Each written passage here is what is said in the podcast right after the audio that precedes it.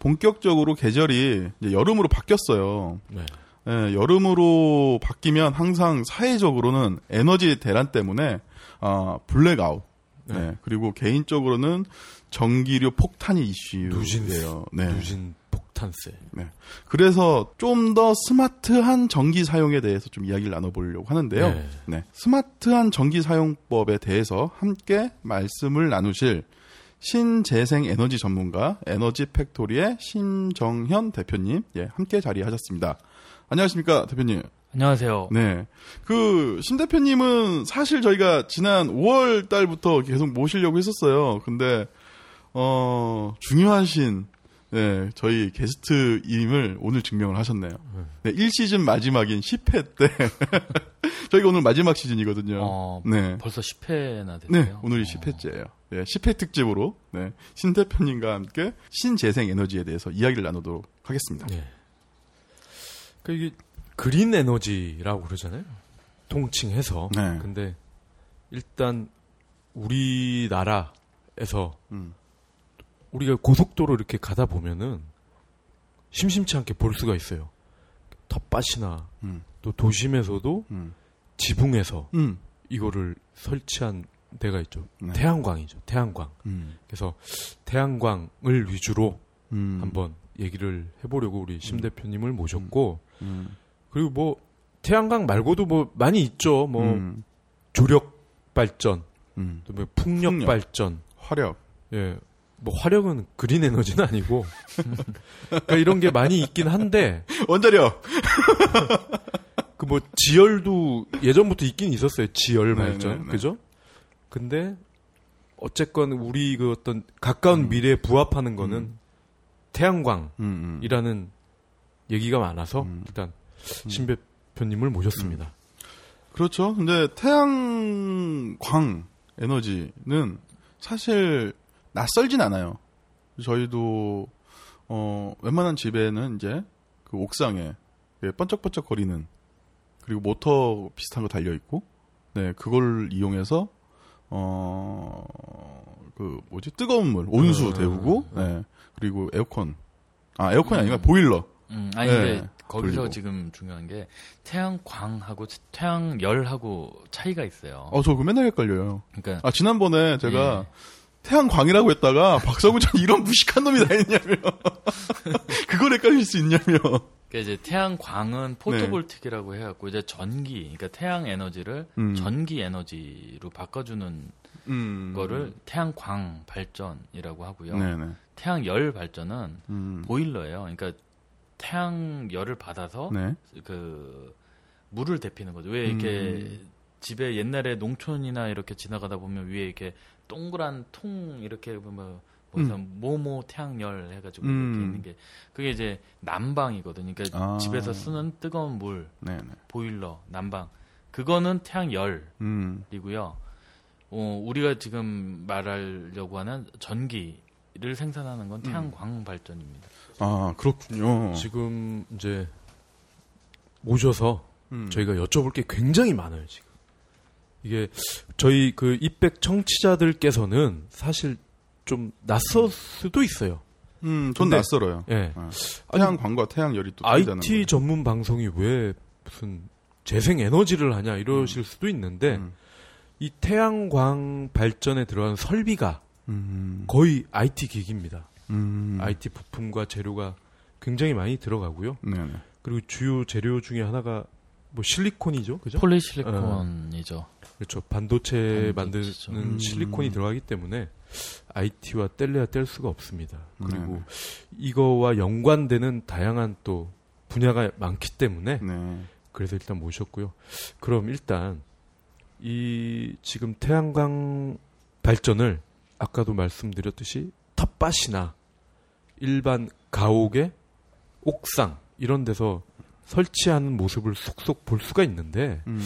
이거를 일반 민간인들이 하는 이유가 있을 거 아니에요? 일단 제일 첫 번째 이유는 돈을 벌기 위해서죠. 아, 돈을 번다고요? 네, 돈을 버는 거죠. 그러니까 음.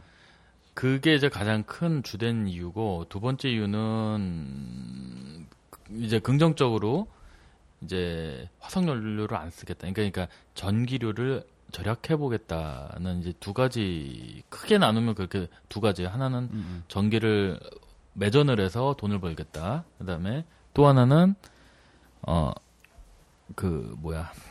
전기를 아껴서 전기료, 음. 내가 내는 전기료를 아끼겠다라는 건데, 어, 일단 민간인이, 민간인이, 그러니까 우리 일반인이 에너지 사업, 그러니까 전력 사업을 한다는 건 굉장히 쉬운 일은 아니에요. 굉장히 음. 어려운 일이고, 왜냐하면 전력 산업이란 건 기관 산업으로 들어가서 그 자본이 엄청나게 집약이 돼서 할 수 있는 것들 중에 하나인데, 음. 이런 사업 중 이런 사업들이 가장 장점이 뭐냐면 수요와 공급이 정해져 있다는 거예요. 그러니까 뭐냐면 음. 내가 전기를 생산을 하면 그 전기는 무조건 사주는 곳이 있어요.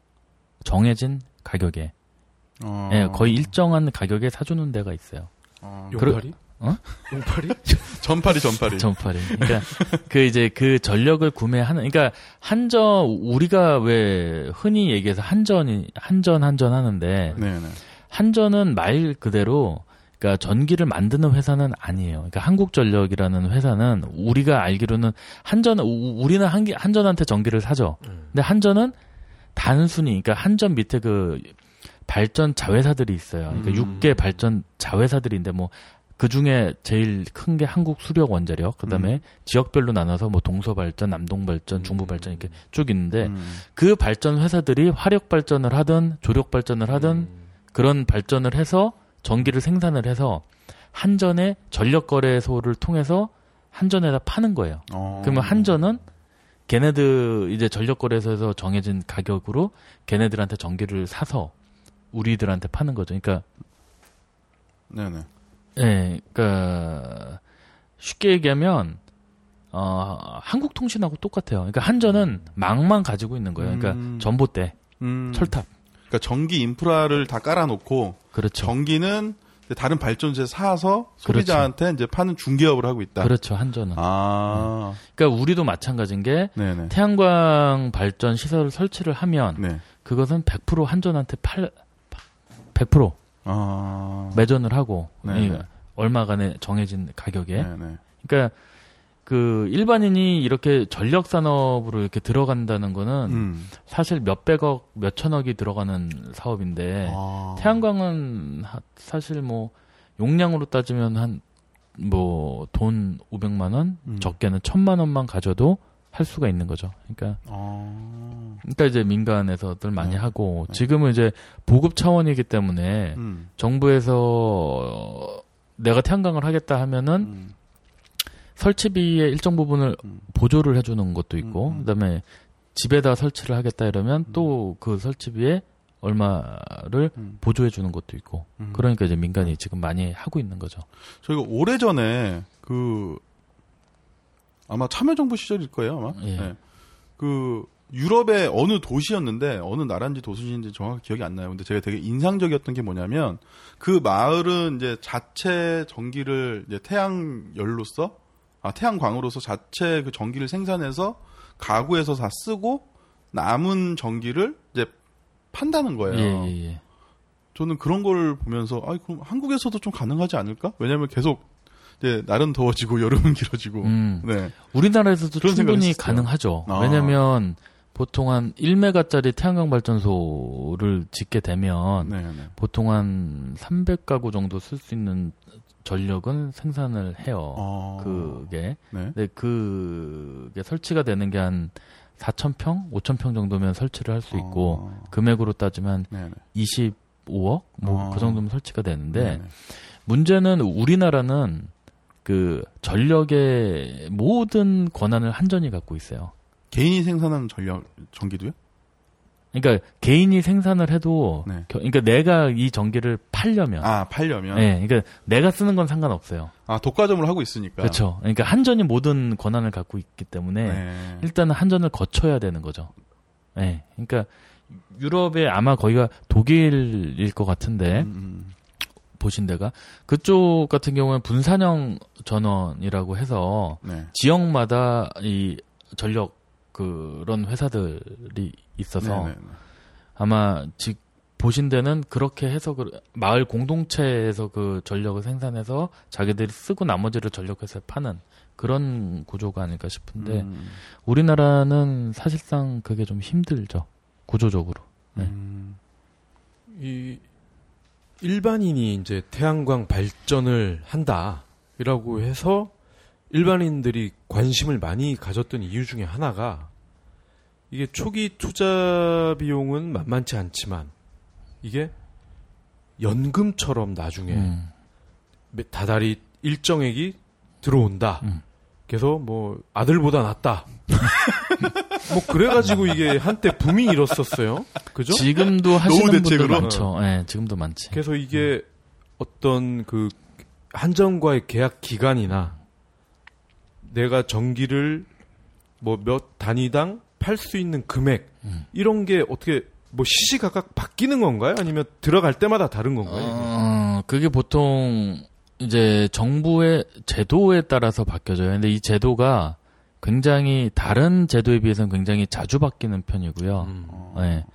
그러니까 우리나라 이 특히 태양광 정책은 좀 일관성이 아직까지는 없어요. 그러니까 이게 정권이나 아니면 그런 정책 결정권자들의 이런 어떤 의지 같은 거에 대해서 굉장히 많이 바뀌는데 음. 이 태양광이 붐이 일었던 가장 큰 첫 번째 이유는 어 이천칠 년도 팔 년도 이때는 그러니까 이, 그 에프와이티라는 제도를 했어요. 이게 뭐냐면 발전 차액 지원 제도예요. 그러니까 정부에서 일 년에 한 번 고시를 하는데 어 쿼터를 정해놓고 만약에 전체 태양광으로 발전하는 게 오십 메가면 오십 메가, 육십 메가면 육십 메가 쿼터를 정해놓고 거기에 이제 신청해서 에프와이티 제도의 지원을 받으면 그 그러니까 이천칠 년도가 아마 칠백십이 원이었을 거예요. 킬로와트당. 음. 그러면 그 칠백십이 원을 십오 년 아니면 이십 년 동안 고정으로 사주는 거예요. 음. 정부가. 그러니까 한전이. 네. 한전이 고정으로 사주는 거죠. 그렇게 되면 내가 초기에 설치되는 투자비가 좀 들어간다 하더라도 그 수지 타산을 계산을 따져보면 음. 내가 지금 십억이 들어가는데 음. 그거를 얼마간에 뭐 한 칠 대 삼, 뭐 팔 대 이 해서 음. 대출을 받아서 일단 하고 갚으면서 이렇게 계산을 하다 보면 보통 그 수지 타산이 맞는 점이 한 오, 육 년, 오 년에서 육 년 사이에 그, 그, 대출금이나 이런 거 다 상환이 될 수 있게 구조가 돼 있어요. 어, 그럼 뭐 이율 이런 거 다 따져서는 그렇죠. 남는 장사네요. 네, 네. 남죠. 그러니까 이제 이, 이, 이 사업을 할 수가 있는 거죠. 네네. 그러니까 이 은행 입장에서 보면은 에프와이티라는 제도는 고정 가격에 사주기 때문에 음. 가격의 변동성이 없어요. 그러니까 킬로와트당 얼마라는 게 딱 픽스가 돼 버리니까 그 다음에 내가 투자하는 입장에서도 위험 부담이 없죠. 왜냐하면 음. 얼마로 나는 정해놓고 들어가는 거니까 음. 내가 십억, 뭐 이십억, 음. 삼십억을 먼저 선투자를 한다 하더라도 음. 그 투자 대비 수익률이 얼마다라는 게 딱 픽스가 돼서 나오기 음. 때문에 네. 그게 아, 이천십일 년도까지 에프와이티가 있었어요. 음.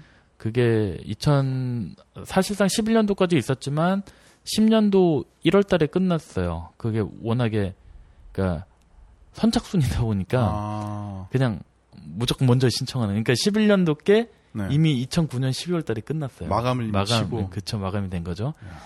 저기서 정보력 싸움이네요. 음.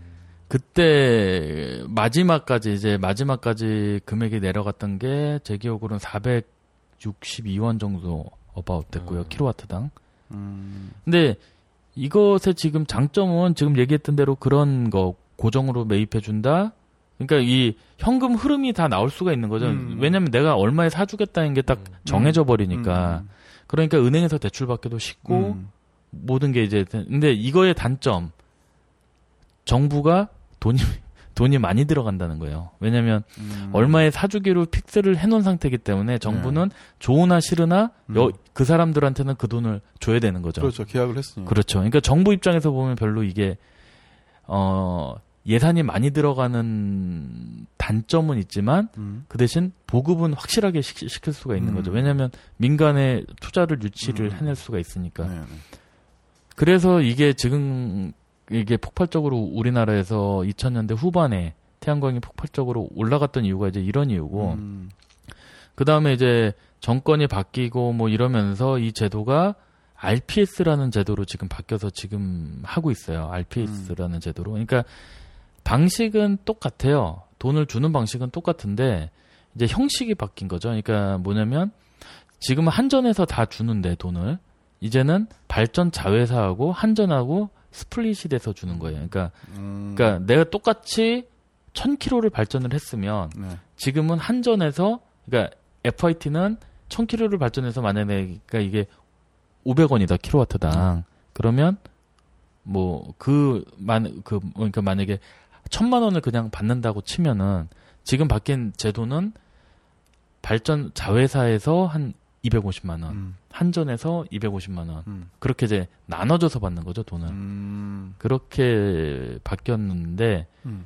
이게 좀 그러니까 문제가 좀 있어요. 그러니까 음. 어, 투자하는 입장에서는 이게 불확실하죠. 왜냐하면 이 음. 제도는 금액이 픽스가 돼 있지를 않아요.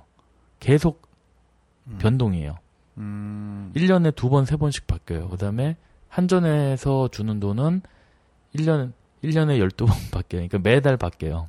어. 그러니까 어느 레인지는 있지만 네네. 이제 에프아이티 때처럼 정해진 금액이 음. 아니고 음. 계속 변동되는 음. 금액이죠. 음. 음. 그러니까 이제 투자하는 입장에서 보면은 좀 안 좋아진 거죠. 음. 네, 네, 안 좋아진 아니, 거죠. 뭐 횟집처럼 이제 시가로 받는 거네요, 그럼. 그때 그때 어, 수요에 따라서. 어, 그러니까 어, 전기량이 많아니까 왜 전력 대란이 생겨서 어, 네, 어, 어. 이제 예비 발전기들을 돌리고 뭐 이럴 음. 때는 그러니까 이게 쉽게 얘기해서 한전에서 주는 돈은 그 에스앤피라는 개통 한 개 가격이라는 금액으로 돈을 주는데 그 금액이 보통 지금 이제 평균 연평균 가격이 한 백오십 원 정도 해요. 네. 킬로와트당. 음. 근데 이제 여름철에 전력 피크치나 뭐 이제 전력이 모자르게 된다. 블랙아웃이다 뭐 이렇게 되면은 그 돈이 한 한 백칠십 원, 백팔십 원 뭐 이백 원까지도 올라가고. 예.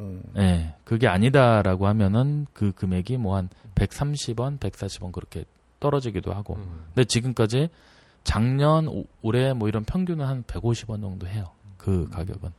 그러니까 정리를 하면 한 육 년 정도 컵라면 먹으면 그 이후로는 평생 스테이크를 먹을 수 있는데 그렇죠. 한 십오 년은 스테이크를 먹을 수가 있죠. 중요한 거는 그때는 이제 킬로와트당 뭐 칠백 원 음. 이렇게 해서 정부에서 사주는 가격이 높았고 음.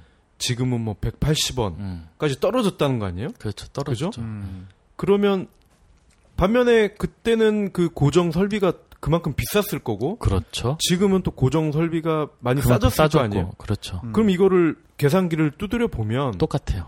지금 들어가도 뭐 나쁘지 않아서 나쁘지는 서비스. 않죠. 음. 음. 나쁘지는 않은데 어, 장단점이 있으니까 옛날에 에프아이티 때는 선착순이에요. 내가 먼저 신청한 사람 먼저예요. 그러다 보니까 이제 몰렸고 그 대신에 어, 한번 선정이 되면 이제 그대로 가는 건데.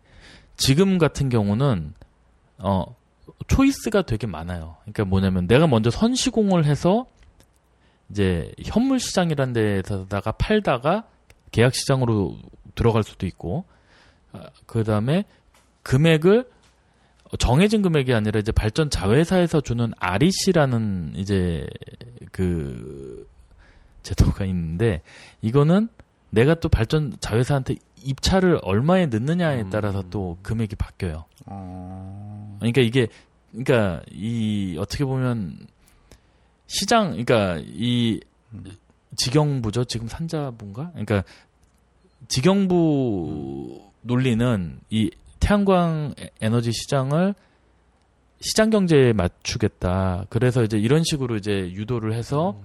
그 관심을 음. 그, 끌어내겠다. 뭐 주식시장처럼 현물시장을 만들어서 음, 음. 뭐 이렇게 하겠다 해서 이제 이런 제도들을 이제 쭉 만들어서 시행을 했는데 그게 이제 처음 지경부에서 뭐 시장 경제에 맡기겠다 뭐 했다라는 의, 의도와는 틀리게 정부가 예산이 없다 보니까 돈을 그러니까 안 주는 쪽으로 계속 제도를 지금 바꿔 나가고 있어요. 그러니까 쉽게 얘기해서 현물 시장에 만약에 내가 음. 발전을 했어요. 그래서 그러니까 아리씨를 받아, 그러니까 한국 수력 원자력하고 내가 계약이 돼 있다. 그럼 그거는 계약 시장이에요. 근데 음. 이 현물 시장은 뭐냐면 내가 에너지관리공단에서 이 태양광을 팔 수 있는 자격을 얻어서 설치 확인을 받으면 그때부터 내가 발전한 그 발전 그 양에 대해서 음. 아리씨라는 이제 그 무슨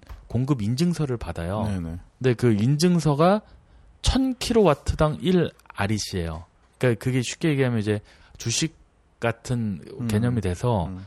아리씨가 평 우리가 이제 음. 그 팔 수 있는 가격이 보통 한 십오만 원? 음. 일 아리씨가. 음. 음. 그러면 일 킬로가 백오십 원이라는 얘기죠. 음. 근데 여기에다 또 가중치라는 걸 또 만들었어요. 그러니까 지금 이게 표로 보여드리면 굉장히 편한데 음. 이렇게 말로 하려니까 음. 그러니까 쉽게 얘기하면은 어부가 음. 고기 잡아와서 수산시장에 경매를 하듯이 그런 식으로 바뀌었다는 거 아니에요? 지금? 아니 바뀌었는데 음. 그게 이제 그런 식으로 바뀌면 음. 진짜 긍정적으로 바뀐 건데 이건 음. 뭐냐면 주식이라는 건 그렇잖아요. 매가가 있고 호가가 음. 있으면 음. 거기서 만나는 게 동시에 동시에 진행이 돼서 음. 금액이 뭐 오천 원이다, 오천백 원이다, 오천이백 원이다 이게 결정이 되는 건데 네. 이, 이거는 뭐냐면 내가 아리씨를 갖고 있는 내가 음.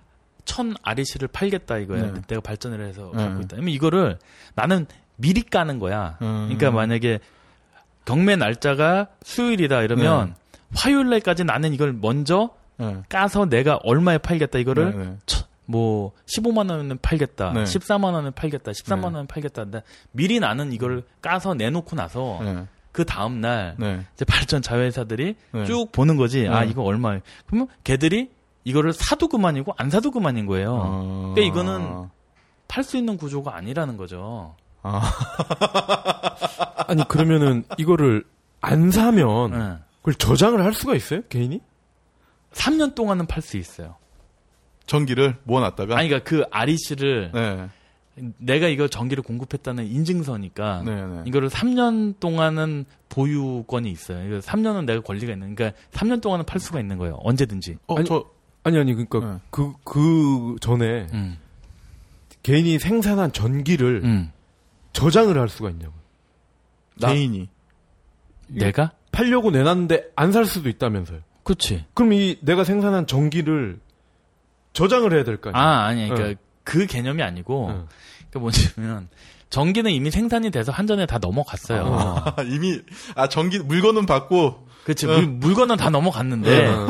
그걸 내가 공급을 했다는 그 증서, 증거지 증거. 응. 그러니까 내가 뭐 천 킬로 공급했다, 만 킬로 공급했다. 넘어갔을 때 돈을 안 준다는 거예요, 그러면? 한전은 주죠. 응. 에스 앤 피로. 응. 근데 응. 발전 자회사는 안 주는 거지 그걸. 그러니까 아까 한전에서도 주고 발전 자회사도 이렇게 음. 돈 한 돈을 줄 거를 찢어서 준대잖아요. 그렇지. 스플릿으로 음, 주는데 음. 한전에서 주는 거는 말 그대로 한 킬로와트당 백오십 원 아. 정도밖에 안 되는 거고. 그러면 천 킬로와트 해봤자 일 아리씨 해봤자 십오만 원이에요. 네. 그러니까 십오만 원은 그냥 이건 그냥 무조건 다 주는 음, 돈인데. 음. 문제는 우리가 여기서 수익을 얻으려면 음, 음, 음. 수익을 얻으려면 그 플러스 알파가 있어야 된다는 거지. 음, 음, 음, 그 플러스 알파가 음. 결국에는 이제 발, 발전 자회사에서 주는 그 아리씨 금액 대금인데 음. 그 대금을 주는 방식이 계약 시장하고 현물 시장하고 나눠져 있다는 거예요. 그래서 계약 시장은 일 년에 두 번, 사월하고 시월 달에 에너지관리공단에서 입찰을 봐요. 음. 그래서 그것도 입찰을 이제 쭉 받는 거예요. 음. 내 얼마에 얼마에 사겠다. 그러니까 내가 생산한 전기를 얼마에 팔겠다는 거지. 그러니까 네. 뭐 아까 얘기했듯이 일 아리씨를 뭐 십오만 원에 팔겠다. 네. 뭐 십이만 원에 팔겠다. 그래서 네. 입찰을 넣어서 네. 되면은 그 발전 자회사하고 계약을 해서 음. 뭐 십이 년이면 십이 년 얼마 기간을 정해서 그거 아. 안정적으로 파는 거고. 네. 그게 안 되면 이제 현물 시장에 파는 건데 네. 현물 시장이 가격이 높아요. 그러니까 작년 같은 경우는 네. 어, 십일월 작년 시월, 십일월 달 같은 경우엔 일 아리씨가 이십사만 원까지 올라갔어요. 음... 그런데 계약 시장은 얼마였냐면 십이만 팔천 원이에요. 음... 거의 한 더블이죠. 네. 어바웃 더블이죠. 그러다 보니까 이걸 하시는 분들, 그러니까 내가 돈이 있고 은행에서 대출을 안 받고 안 받고 이 발전 시설을 지으신 분들은 굳이 돈이 당장 필요하지 않으면 네. 계속 비싼 가격에 내놓는 거지. 음, 음, 음. 그래서 그렇게 비싸게 사면 땡큐니까. 삼 년 동안. 그렇죠. 삼 년. 음. 그러니까 아, 안 팔려도 또 삼 년 어. 동안은 팔 수 있는 거니까. 그러니까 삼 년 동안 계속. 그렇죠. 예. 안 팔려도 계속 내놓는 아. 건데. 그러니까 이게 지금 정부가 이거를 그러면서 이제 보완책을 내놓은 게 뭐였냐면 음. 이 발전 자회사들한테 너네가 신재생으로 음. 얼마만큼은 무조건 해라라는 의무량이 있어요. 그러니까 이 아리씨를 살 수밖에 없게끔 만든 아. 제도가 있는데, 네네. 그러니까 얘들이 그렇죠. 예. 네. 그렇기 때문에 이 제도가 유지가 되고 가격이 형성이 되는 네. 거였는데. 그 장 이게 시작된 지가 이천십이 년도에 시작이 됐어요 처음. 네. 근데 십이 년, 십삼 년 해보니까 얘들이 힘들거든. 이거를 지금 사기가 네. 애매하거든. 그러니까 룰을 또 바꾸기 올해 이제 다시 바꿔서 네. 이제 의무 부과, 그러니까 의무적으로 사야 되는 양을 유예를 해달라. 뭐 일 년 유예를 해달라, 음. 이 년 유예를 해달라 그런 식으로 바꾸고 있고 음. 의무적으로 저기를 하는 거를. 음. 이제 그 양을 쿼터를 좀 음. 줄여달라는 식으로 음. 계속 지금 제도가 바뀌, 바, 그러니까 바꾸려고 하고, 그러니까 음. 결국에는 뭐냐면 이렇게 제도를 처음에 만들고 그 의지대로 갔으면은 가격이 그렇죠. 이게 어차피 시장 상황에 맞추겠다고 했으면은 아르씨 가격이 올라가면 올라가는 게 맞는 거예요. 왜냐면 그만큼 니즈가 있으니까 음. 삼성전자가 뭐 이백만 원, 삼백만 원, 오백만 원도 갈 수 있는 거예요. 왜냐? 니즈가 있으면 올라가는 거죠. 음, 주식이란 건. 음. 이것도 마찬가지라고 음. 봐야 되는 건데 네. 문제는 가격이 올라가니까 음. 그 가격 못 주겠다 이거예요. 그러니까 음. 그, 그 가격을 못 주니까 음. 룰을 바꾸겠다는 거지. 음. 그러면은 그 전기를 발전하는 발전소는 음.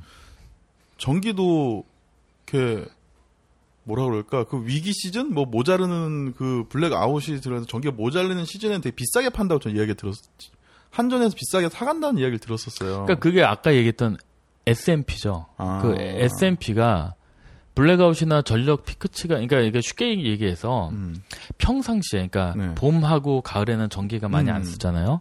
그러면 저, 전력 생산 단가가 낮은 원자력 핵발전소를 돌리겠죠. 네, 네. 그러면 이거는 생산 단가가 낮아요. 음. 그러니까 그 대신에 이, 이 핵발전소만 돌려서 전기가 충분하다고 하면 다른 엘엔지 발전이나 화력 발전이나 이런 거는 안 돌려도 되겠죠. 그러면 이거는 돌리는데 비싸단 말이에요. 음. 그러니까 이건 안 하죠. 그러니까 이제 전기 가격이 싸지죠. 근데 이제 수요가 많아지고 피크치가 많아지면 석탄도 떼우고 기름도 떼우고 음. 막 그러면서 이제 전기를 생산을 하죠. 네. 그렇게 되면 올라가는 거죠. 전기 요금이. 음. 그 얘기예요. 그 음. 얘기인데 거기다 태양광을 올리게 되면 태양광은 더 비싸죠. 이 비싸니까. 음. 근데 문제는 그렇게 돼서 전기 요금이 올라간다 하더라도 음. 어 그걸 누가 어 아마 인터넷 같은 데 쳐보시면 금방 아실 수 있을 건데 원자력 발전소 짓는 비용하고 태양광 발전 짓는 비용하고 지금은 태양광 발전소 짓는 비용이 더 싸요. 킬로와트당. 그러니까 왜냐면 아, 키로당 대비를 했을 예, 때 대비를 했을 때 왜냐면 네. 우리나라는 원전 핵발전소를 짓는 비용만 생각을 하지 네. 사후 처리 비용은 전혀 생각을 안 해요. 그렇죠. 운영 유지 그리고 방패까지 해야 그렇죠. 되니까. 방패까지. 그러니까 그 모든 비용이 다 추가가 돼 버리면 음. 태양광 발전소 짓는 거에 거의 한 세 배 정도 되, 되는 음. 비용이 더 들어간다는 거예요. 그럼 원자력 발전소 짓는데 얼마예요? 정해진 게 없어요. 알 수가 없어요. 왜냐면 걔네들이 오픈을 안 하니까. 예, 네, 알 수가 없고, 그, 이게 뭐, 정부 관료들만 알겠죠. 그쪽에 아. 했던 분들. 이게 오픈된 게 없으니까. 그, 그, 그 다음에 지금 결국에는 고리 발전소, 핵발전소도 지금 폐기를 못 시키는 게, 음. 결국에는 원전이란 게 폐기가 된다고 하면 옛날에 체르노빌 했던 것처럼 시멘트 블럭으로 덮어 씌우는 방법밖에는 없어요. 그게 뭐 계속 이제 시간이 지나면 계속 음. 덮어서 그걸 뭐 어디다 우리가 메모를 할 수 있는 것도 아니고 음. 어디다 바다에다 버릴 수도 있는 거 음. 어디 땅 지금 뭐 방패장 뭐 한다 하더라도 지금 고준이 그러니까 왜 저준이 중준이 뭐 그런 이제 원자력 발전소에서 썼던 물건들 뭐 경주 방패장으로 보내기 위해서 뭐 이제 뭐 그런 것들을 하고 있다는데, 문제는 그런 게 거의 지금 포화 상태래요. 어디로 갈 데가 없대요. 음, 아. 그런 핵 폐기물 같은 경우도. 그러니까 문제는 이런 것들이 여러 가지가 문제가 돼서 지금 환경 쪽이나 뭐나 다 이런 것들 때문에 발전소 없애자, 폐기하자 뭐 하고 있는데, 음. 뭐 실용적인 면에서는 원자력 발전이 좋긴 좋죠. 음. 예. 근데 문제는 사후죠. 그러니까 우리 지금 우리가 지금 살아오면서 선조들이 핵 이런 그러니까 말 말도 안 되는 것들을 우리한테 물려준 거는 지금까지는 없잖아요. 근데 우리는 우리 후세대한테는 이걸 물려줘야 돼요. 방패다. 네. 네가 안고 살아야 된다. 그렇지. 그러니까 왜 독일이, 네. 왜 일본이 음. 그 똑똑한 선진국 돈 많은, 네. 그러니까 뭐 나라들이, 네, 네. 핵발전소들을 왜 폐기하고 음. 없애는지는 음. 이유를 따져보면, 네. 자명한 일이죠. 그럼 현재 원자력 발전소는 진퇴양난이네요? 더 이상 폐기할 데도 없고. 그렇죠. 그렇다 이걸 유지하기에도 위험하고. 근데 지금 더 하고 있잖아요. 더 음. 짓고 있고. 그러니까 정부 정책 의지예요. 모든 게. 이 에너지는 결국엔 음. 국가 산업하고 모든 게 맞물려져 있기 때문에 이 우리가 뭐 그러니까 환경론자들 뭐 이런 쪽에서 해라 마라 할 수 있는 문제는 아니지. 왜냐면 공장은 돌려야 되고 산업은 돌아가야 되니까. 음. 근데 문제는 그 비율을 얼마나 적정하게 맞춰서 음. 대체 에너지를 개발을 해야 되느냐에 음. 초점이 맞춰지면 되는데, 문제는 네. 다른 나라, 특히 독일은 뭐 몇 년까지 전체 에너지원의 뭐 육십 퍼센트, 육십오 퍼센트를 신재생 쪽으로 하겠다. 음. 일본도 뭐 이천삼십 몇 년까지 원전 다 없애겠다. 음. 뭐, 뭐 여러 가지 얘기들이 나오고 있는데, 우리나라는 이천팔 년, 이천육 년도인가에 만든 게 이천이십오 년까지 전체 에너지원의 십 퍼센트를 신재생으로 하겠다. 그게 지금 나온 게 십일 퍼센트를 하겠다 해서 지금도 그거를 또 이천삼십 년으로 또 늘리는, 그러니까 무슨 이쪽을 전혀 신경을 안 쓰는 거예요. 제도 자체가, 정책 결정하시는 분들이. 음. 아, 그러면 다시 이제 태양광 발전으로 돌아가서 지금 그러니까 저희 청취자들이 궁금해하는 거는 이거를 어느 정도의 크기와 시, 비용을 들이면 어, 이 정도 벌 수가 있다. 뭐 그런 어떤, 그렇죠. 그게 제일 음. 저기 한데, 전문용어로 와꾸를 좀 짜주시면. 일반적으로 생각하시면, 그러니까 수익이 나는, 그러니까 다들 사람마다 니즈가 틀리겠죠. 나는 한 달에 백만 원만 있어도 돼. 뭐 나는 뭐 오백만 원은 있어야 음. 돼. 뭐 이제 그런 건 있겠지만, 기본적으로 백 킬로미터 정도 지금 발전 시설을 하면 한 달에 어, 한 삼백오십만 원 정도 수익을 올릴 수가 있어요. 삼백오십만 원에서 한 사백만 원, 어바웃. 아, 지금 현재, 현재 상태로 보면. 백 킬로미터, 근데 백 킬로미터 지금 만드는데 한 이억, 한 삼천? 음. 그 정도 들어가고.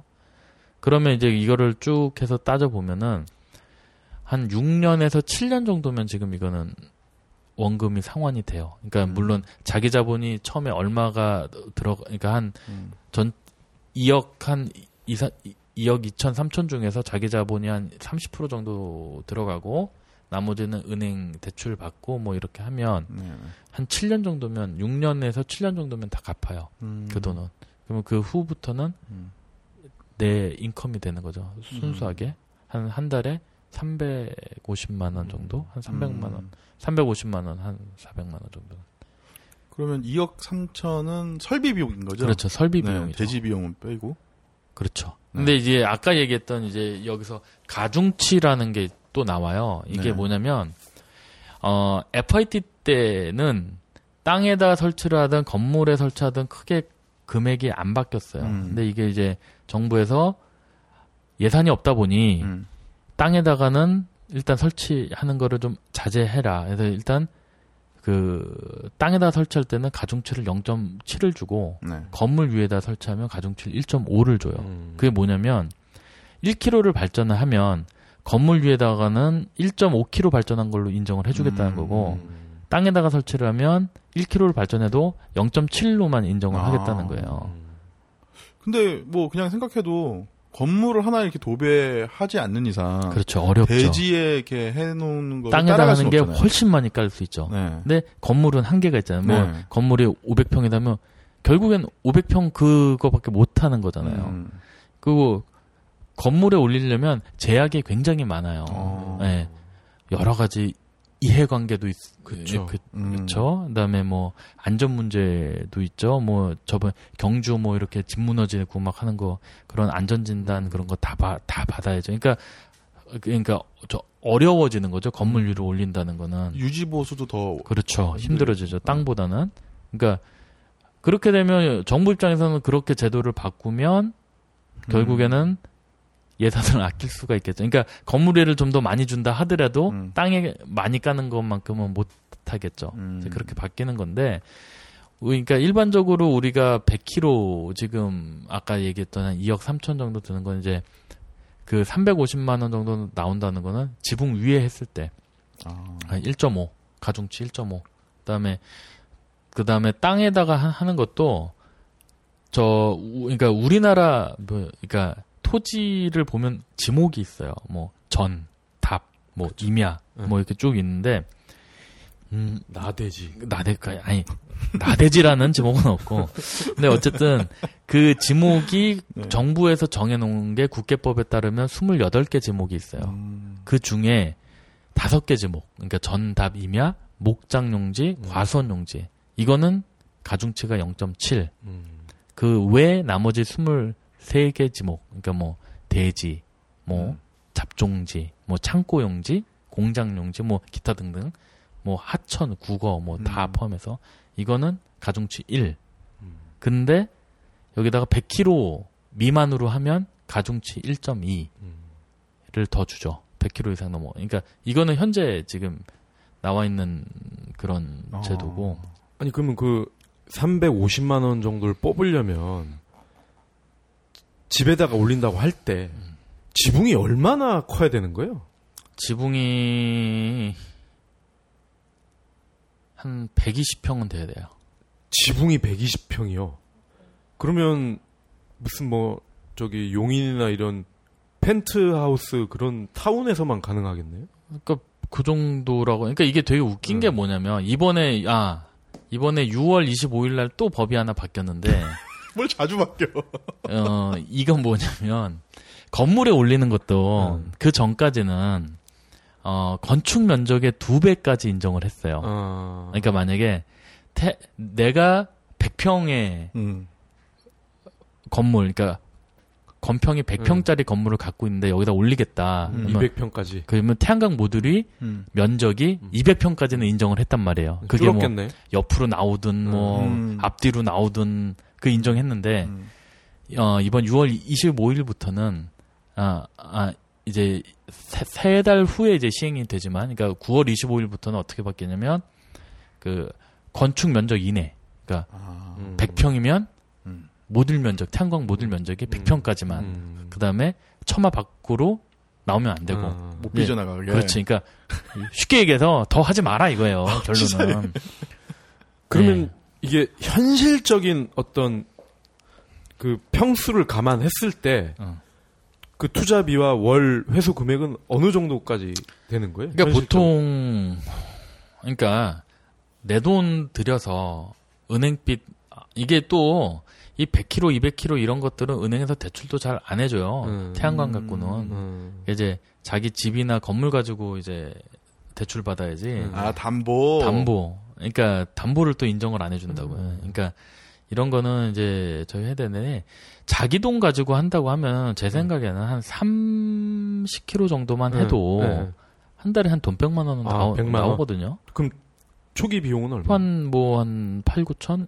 아, 일억 그래요? 언더? 그러면 어. 쉽게 얘기해서 일억 정도 투자해서 뭐 한 달에 한 백에서 백오십 정도 나온다 하면 육 년 지나서? 아니지, 이거는. 자기 돈으로 이건 내 돈으로 했으니까. 아, 내 처음부터 돈으로. 그렇게 나오는 어... 거지. 그러면 웬만한 카페나 커피숍 차리는 것보다는 이게 훨씬 낫다는 얘기죠. 이야, 이거. 네. 그렇네요. 그거는? 청취자들이 음. 쏠쏠한 돈을 만질 수 있는. 이거는 신재생 정보인데. 테크네. 신재생 어. 테크. 어, 진짜 아들보다 난데. 그러니까 이게 전에는 음. 조금 더 낫죠. 근데 이제 그, 정부에서 금액을 계속 낮추려고 어. 하고 있으니까 이제 그게 문제는 되지만 음. 어쨌든 한 일억 투자하면 음. 한 백오십만 원 월에 음. 그 정도는 할 수 있다. 그러면 이거를 그 어떤 넓이 크기의 문제에 저희가 지금 얘기를 하고 있잖아요. 그럼 이거를 어떤 기술적인 걸로 어떻게 좀 더 작은 태양광 그 뭐 판이라고 해야 되나? 발열 집열판? 집광판. 집광판? 에. 그걸 기술적으로 좀 줄여도 더 많은 에너지를 뽑을 수 있게끔 하는 거는 어렵나요? 어, 현, 아니, 기술은 다 나와 있어요, 지금도. 네. 지금 정부에서 뭐, 싫어하겠지. 아니, 아니. 싫어, 싫어하는 것보다 네. 지금 왜 인공위성에 올라가는 네. 그 태양전지판 같은 건 효율이 한 육십 퍼센트 돼요. 네. 어. 지금 우리가 일반적으로 쓰고 있는 건 효율이 한 십팔 퍼센트. 십팔 퍼센트? 십팔 퍼센트? 네, 십팔 퍼센트, 십육 퍼센트, 십팔 퍼센트. 아. 되고. 그러니까 이미 기술은 다 나와 있는데, 그러니까 네. 문제는 뭐냐면, 제작 단가나 뭐나 이거저거 경제성을 음. 비교를 해보면 음. 지금 우리가 쓰는 폴리실리콘, 그러니까 전기를, 그러니까 햇빛 에너지를 전기 에너지로 바꿔주는데 우리는 지금 폴리실리콘이라는 음. 걸 써요. 그게 이제 삼성전자에서 만드는 반도체를 만드는 기본 음. 소재인데 그걸 왜 쓰냐면 가장 싸요. 싸니까. 네, 가장 음. 싸기 때문에 쓰는 거예요. 근데 이제 그거를 떠나서 이제 다른 소재로 간다고 하면 훨씬 효율이 좋은 모듈들을 만들 수가 있는데 문제는 그게 비용에서 안 맞는 음. 거죠. 그럼 이 결국 태양광을 획기적으로 어떤 뭐 소비자나 공급자나 정부 입장에서 서로에게 윈윈이 될 수 있는 거는 새로운 소재, 싼 새로운 소재가 나오는 거네요, 그러면. 나와서 만약에 음. 효율이 지금의 한 더블 정도만 된다고 음, 하면 음. 엄청난 거죠. 음. 그러면 태양광 사업자들이 훨씬 좋겠죠. 음. 근데 지금 이제 시공에 대한 이야기가 계속 나오니까 지금 이제 이걸 시공을 하려면 결국은 자가주택, 그것도 단독주택이나 뭐 이런 음, 해도 되고 빌려도 되죠. 있는 사람들 거라. 음. 아, 내가 그렇죠. 못 한다면, 내 내가 없으면. 아, 아. 그러니까 왜냐면. 그 빌리는데 어차피 빌리는 게 내가 생활하는 공간을 빌리는 게 아니고. 그러니까 놀고 있는 공간은 빌리는 거잖아요. 그러니까 음. 그런 친분 관계가 있다거나 아니면 뭐 음. 충분히 그런 관계 있다고 하면 음. 옥상 같은 거 빌려주는 거는 크게 음. 문제가 안 된다 하면 아니면 음. 임대료를 적게 줄 수 있다 하면 아니면 음. 공짜로 빌릴 수 있다 하면 음. 그런 방법도 있겠죠. 그러면 이게 새로 짓는 아파트 음. 뭐 우리가 자주 언급했던 레미안이나 자이 이런 데 처음 질 때 아예 그냥 이거 보면 뭐, 멋있잖아요. 밖에서 봤을 때는. 어떤 뭐 외관의 아름다움 플러스 실용성. 저, 저도 멋있다고 생각을 하는데 응. 또 아니 왜 육삼빌딩 밤에 석양질 때 보면은 딱 그런 느낌일 거 아니에요. 근데 이제 보는 사람에 따라서는 응. 또 이, 이게 되게 보기 싫다는 사람들도 어. 있으니까. 그 집열 집광판을 집광판. 응. 남향 쪽으로 남향으로 다 붙여버리면 안 되나요? 도배를 해버리면? 근데 이제 이게 이제 뭐냐면 태양광판이 가장 좋은 효율을 낼 수 있는 게 태양하고 태양광 직사광이 태양광 그 직광판에 직각으로 떨어질 때예요. 아. 그렇게 되면은 이제 검 그러니까 보통 한 삼십 도 정도 각을 유지했을 때가 가장 삼십 도. 좋은 효율을 내는데 건물은 우리가 알다시피 이렇게 어. 수직으로 서 있잖아요. 어. 그러니까 그렇게 했다 하더라도 효율이 좀 안 나오는 거죠. 효율이 어, 각을 맞춰서 남향으로 아. 세울 때보다는 많이 떨어져요. 음. 한 절반 이상. 아, 네. 그러니까 아이씨, 결국엔 현대차도 아니고 각 맞춰서 또 이렇게 해야 되는 또. 아, 그러니까 각을 맞춰줘야 돼요. 네. 그러면 아파트 같은 경우는 옥상에다 올리는 방법밖에 없겠네요. 아니, 그러니까 요즘에 비아이피비라고 해서. 그 창문 대신에 이제 네. 그런 태양광을 이제 창문처럼 이렇게 넣는 것도 있고 쭉 나오는데 비용이 많이 비싸요. 그러니까 음. 시공비 자체가 비싸고 그걸로는 사실상 수지 타산 맞추기는 사실 힘들죠. 그러니까 음. 지금 우리가 정부 지원 받고 뭐 하면서 돈을 벌려는 목적으로 하는 거면 옥상 위에 하는 방법밖에 없고 그다음에 지금 얘기했듯이 뭘 레미안이다, 자이다, 뭐 아파트 위에다 올리는 거 좋아요. 근데 음. 문제는 권리 관계가 복잡해요. 아파트는 왜냐하면 아. 한 사람 게 아니에요. 아파트는 만약에 한 동에 그렇죠. 집이 사십 개가 있다면 옥상은 그 사십 분의 일의 음. 소유밖에 없는 거잖아요. 음. 그러니까 이게 설치가 안 돼요. 관리비 털어준다 그러면 좋아할 것 같은데. 그러니까 만약에 음. 그걸 아파트 위에다 설치를 하려면 음. 아파트 무슨 뭐 입주자 무슨 음. 뭐 뭐나 뭐 관리사 모든 뭐 동의를 받고 뭘 음. 해야 되고 음. 되게 복잡해지는 것들 중에 하나고 이런 경우는 되죠. 제가 저번에 시공 재작년에 시공했었는데 역삼동에 아파트가 있는데 아파트 한 동이 다 한 분 거예요. 아. 그럼 되죠. 그런 거는. 네. 음. 그런 건 되죠. 음. 그 그래서 이제 아파트 위에다가 태양광 그 올리는 것들이 대부분 주공이나 엘에이치 공사나 음, 뭐 음. 에스에이치 공사나 해서 임대 아파트. 아. 그거는 아파트 주인이 공사자. 그렇죠. 그런데 올리죠. 아, 올라가고 있어요? 네, 그건 올리죠. 아... 네, 그건. 그럼 그, 그들이 거기서 이제 전기를 팔아서 돈을 또 버네요? 팔아서 버는 음. 방식도 있고, 음. 그 아파트 내부 전기를 쓰는 경우도 음... 있고, 그건 이제 사업 방식에 따라서 조금씩 바뀔 수는 음... 있겠죠. 아, 그래서 아파트 얘기가 나온 김에 음. 저한테 보도자료가 얼마 전에 음. 왔어요. 발신이 서초구예요. 음. 서초구. 서초구에서 아파트 베란다에 태양광을 설치하는 사업을 하는데 여기 희망하는 가구 선착순 모집한다. 음. 이거를 그러니까 좀 많이 알려달라. 음. 기사로 내달라고 해서 왔는데 음. 여기 보면은 이백에서 이백십 와트가 육십오만 원 이하, 이백오십에서 이백육십은 육십팔만 원 설치비가. 음. 그, 그리고 선정이 되면 설치비의 오십 퍼센트 이내인 최대 삼십만 원까지 지원받는다. 그리고 오 년간 에이에스도 가능. 그러니까 이게 지금 여기 보시면은 베란다에 지금 집광판이 눈으로 봐도 한 라면 박스만 한 게 한 두 개가 있는데.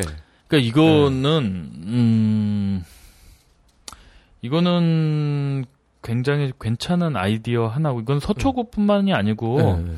서울시에서 하는 거기 때문에 서울시의 모든 구는 이런 혜택을 받을 수가 있어요. 어, 아파트는. 그래요? 예, 예.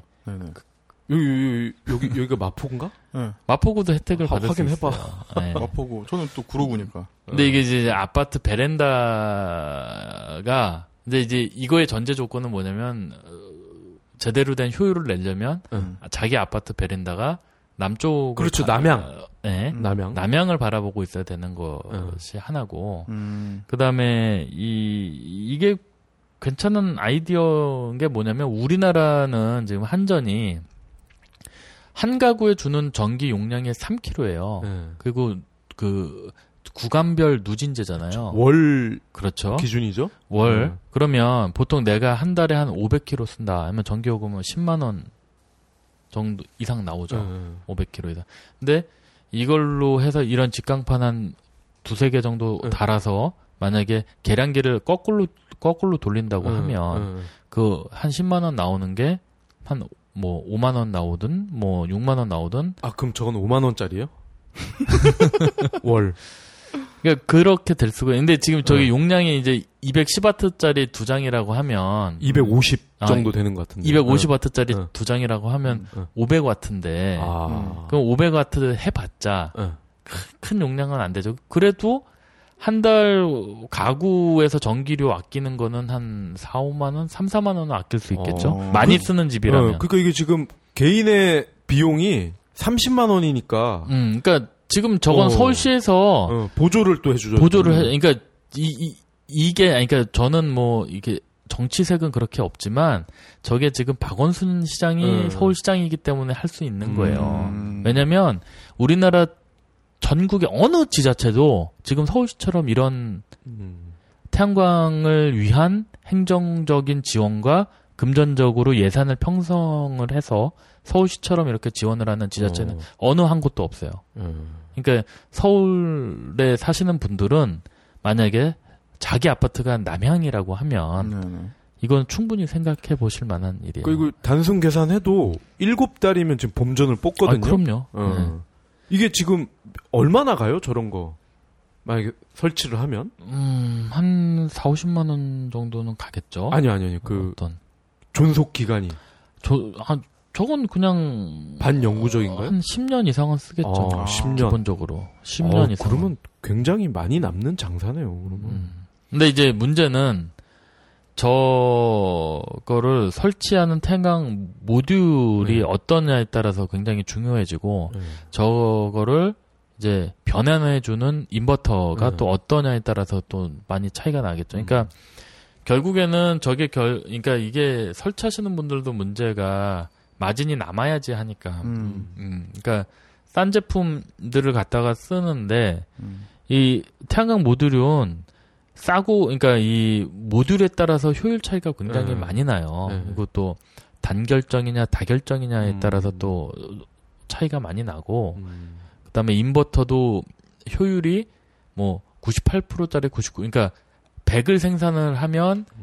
구십구 개, 구십팔 개를 변환해서 음. 나가는 게 있는데 백을 생산, 생산한 거를 팔십 개밖에 못 보내주는 아. 인버터도 있어요. 음. 그럼 저거는 아무래도 엔트리급이겠네요, 그러면. 그렇다고 봐야죠. 그러니까, 음. 그러니까 제 생각에는, 그러니까 이게 제도가 조금 더 발전을 해서 이런 모듈이나 스펙을 자기가 결정을 하고 차라리 서울시가 얼마를 지원해주는 음. 형식이 되면 훨씬 난데, 음. 지금은 이제 업체들이 선정이 돼 있어서 아. 그 업체 스펙에 맞춰야 되는 음. 상황이다 보니까, 음. 그런 건 조금 안타까운 거죠. 저 그러면 거죠. 궁금한 게 있는데요. 그럼 이런 식으로 발코니에, 아, 하는 것도 그럼 가능하나요? 그냥 개인이. 아, 그럼요. 네. 아니, 그러니까, 굳이 만약에 난 서울시 지원 안 받겠다. 네. 그럼 내가 설치하면 돼요, 그냥.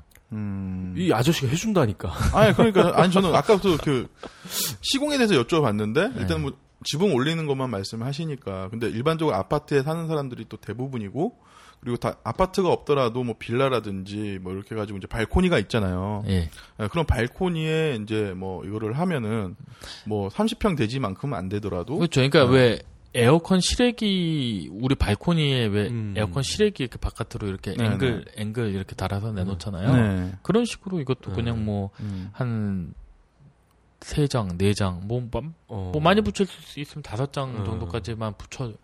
만약에 이백오십 킬로그램짜리 아니면 삼백 킬로그램짜리 모듈 다섯 장 붙이면 일 점 오 킬로그램죠. 어. 그러면, 가정에서 아마 전기료 한 달에 이만 원, 삼만 원 밖에 안 낼걸요? 음, 네. 그러면 그렇게 만드는데 비용은 어느 정도 시공이 들까요?